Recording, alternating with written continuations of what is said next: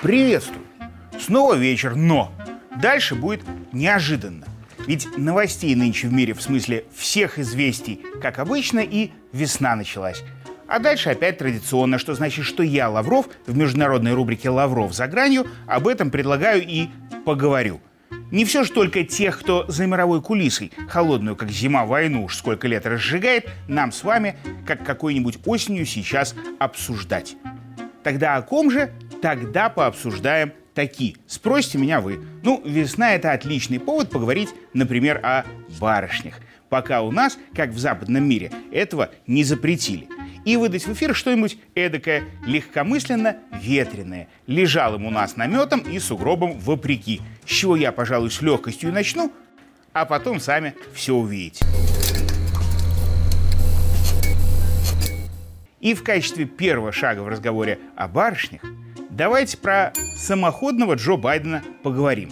Не потому, что он сменил пол, хотя к выборам в США в этом не было бы ничего удивительного, но потому что и старый пень в первый весенний день про березок и прочих сосенок, в смысле про барышень, внезапно мечтательно вспомнил вдруг. Вернее, когда Байден напоминаешь, надо говорить «вспомнил вдруг, наверное», потому что кто его знает, что там в его голове произошло. Однако произошло. На мероприятии, посвященном здравоохранению, сон сонного сам собой родил очередное пиар-чудовище прямо посреди речи. У меня была медсестра. Она приходила и делала вещи, которым, я думаю, не учат в школе медсестер. Она наклонялась и дышала на меня, чтобы убедиться, что есть человеческая связь, сказал тут Джо вслух и при всех. И я очень легко представляю, что в этот момент сказали вслух и про себя барышни и мужчинки из его пресс-службы. Зато теперь ясно, почему все они его в штат Агая не пускают. Это туда, где после крушения поезда вода оказалась химикатами заражена. Ведь раньше Байден совсем не к месту рассуждал еще, что к нему как-то и учительница особая приходила. И не однажды. А теперь представьте, Вагая на митинге, он вспомнит вдруг, что к нему еще и водопроводчик того приходил. И делал с ним то, чему в школе водопроводчиков не учат. А заодно и проверял, жив ли пациент или уже того, не дышит и вовсе утек в вечность. И вот, кстати, о вечном. В этой связи давайте все же вернемся к разговору о весенних барышнях. И как в этой связи не вспомнить премьершу Эстонии Каю Калас, которая в последние дни тоже и сходит с ума по-своему, и не сходит с западных газет по причинам и сразу двум. Во-первых, потому что Кая Калас не Фрида Кала, с обеими ногами у нее в порядке, а во-вторых, потому что Кая не Фрида и не коммунистка. На почве чего нынешней весной, как прошлой осенью, Кая размечталась этими самыми обеими своими ногами Йенсу Столтенбергу, генсеку НАТО, дорогу взять и перейти. Для чего премьерша за последние дни наговорила столько воинственной агитации, что теперь ее или в Звездную палату подселять к Байдену, или в генеральный секретарь ШИ военного альянса, но никак не иначе. К примеру, Кая сказала, что НАТО должен взять контроль над Москвой, а заодно, что она уже и план набросала, как после этого надо будет учебники истории на захваченных территориях под натовский калибр переписывать. И объяснять вот это вот все можно тем, что в Эстонии на длинном носу Каи выбор, которым Калас своими ногами подошла далеко не с самыми лучшими результатами. Но еще повышенную агрессивность Каи можно объяснить и кое-чем другим, а именно тем, что весна ведь это не только про барышень, а еще про обострение. И вот к этой теме, если кто не догадался, мы с вами и шли, потому что по ней новостей за неделю тоже выше съехавшей крыши, что Байдена, что Каи. Так ООН с подачи госсекретаря Штатов решила озаботиться проблемами Ирана и урана. Причем рассмотреть их не как две отдельные, а оптом. И тут западным хозяевам на зло возьми и выяснись, что Иран-уран до кондиции. До какой? До нужной.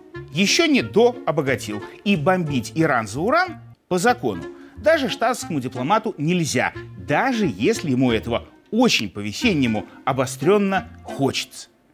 Или, например, в ФБР решили озаботиться происхождением штамма ковид, на борьбе с которым американские фармацевтические гиганты и мелочные европейские бюрократы типа КАИ немало заработали.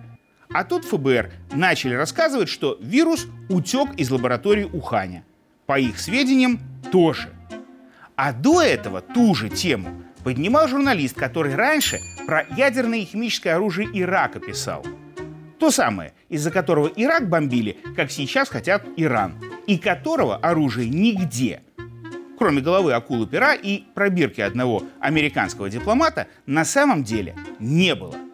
Однако тогда, и тоже, кстати, почти весной, им этого очень обостренно захотелось, потому и бомбили. Хотя вообще кажется, что не весна, им все равно кого, но бомбить хочется. А самое интересное, что больше всего про бомбы сейчас думают во Франции, про которую все думают, что там больше всего всегда думают про барышей. А вот нет. Ведь есть во Франции один озабоченный старикашка, Бернар Анри Леви. Так он на неделе заявил, что Франция, все штаты, все НАТО, короче, Запад весь должны противостоять ни Ирану, ни России, ни Китаю, а всем и сразу. Запад ни с кем не воюет, в этом его величие и его слабость. Но есть люди, которые воюют с нами. Столкнувшись с этим, что делать? Мы принимаем вызов. Вот так и сказал Леви.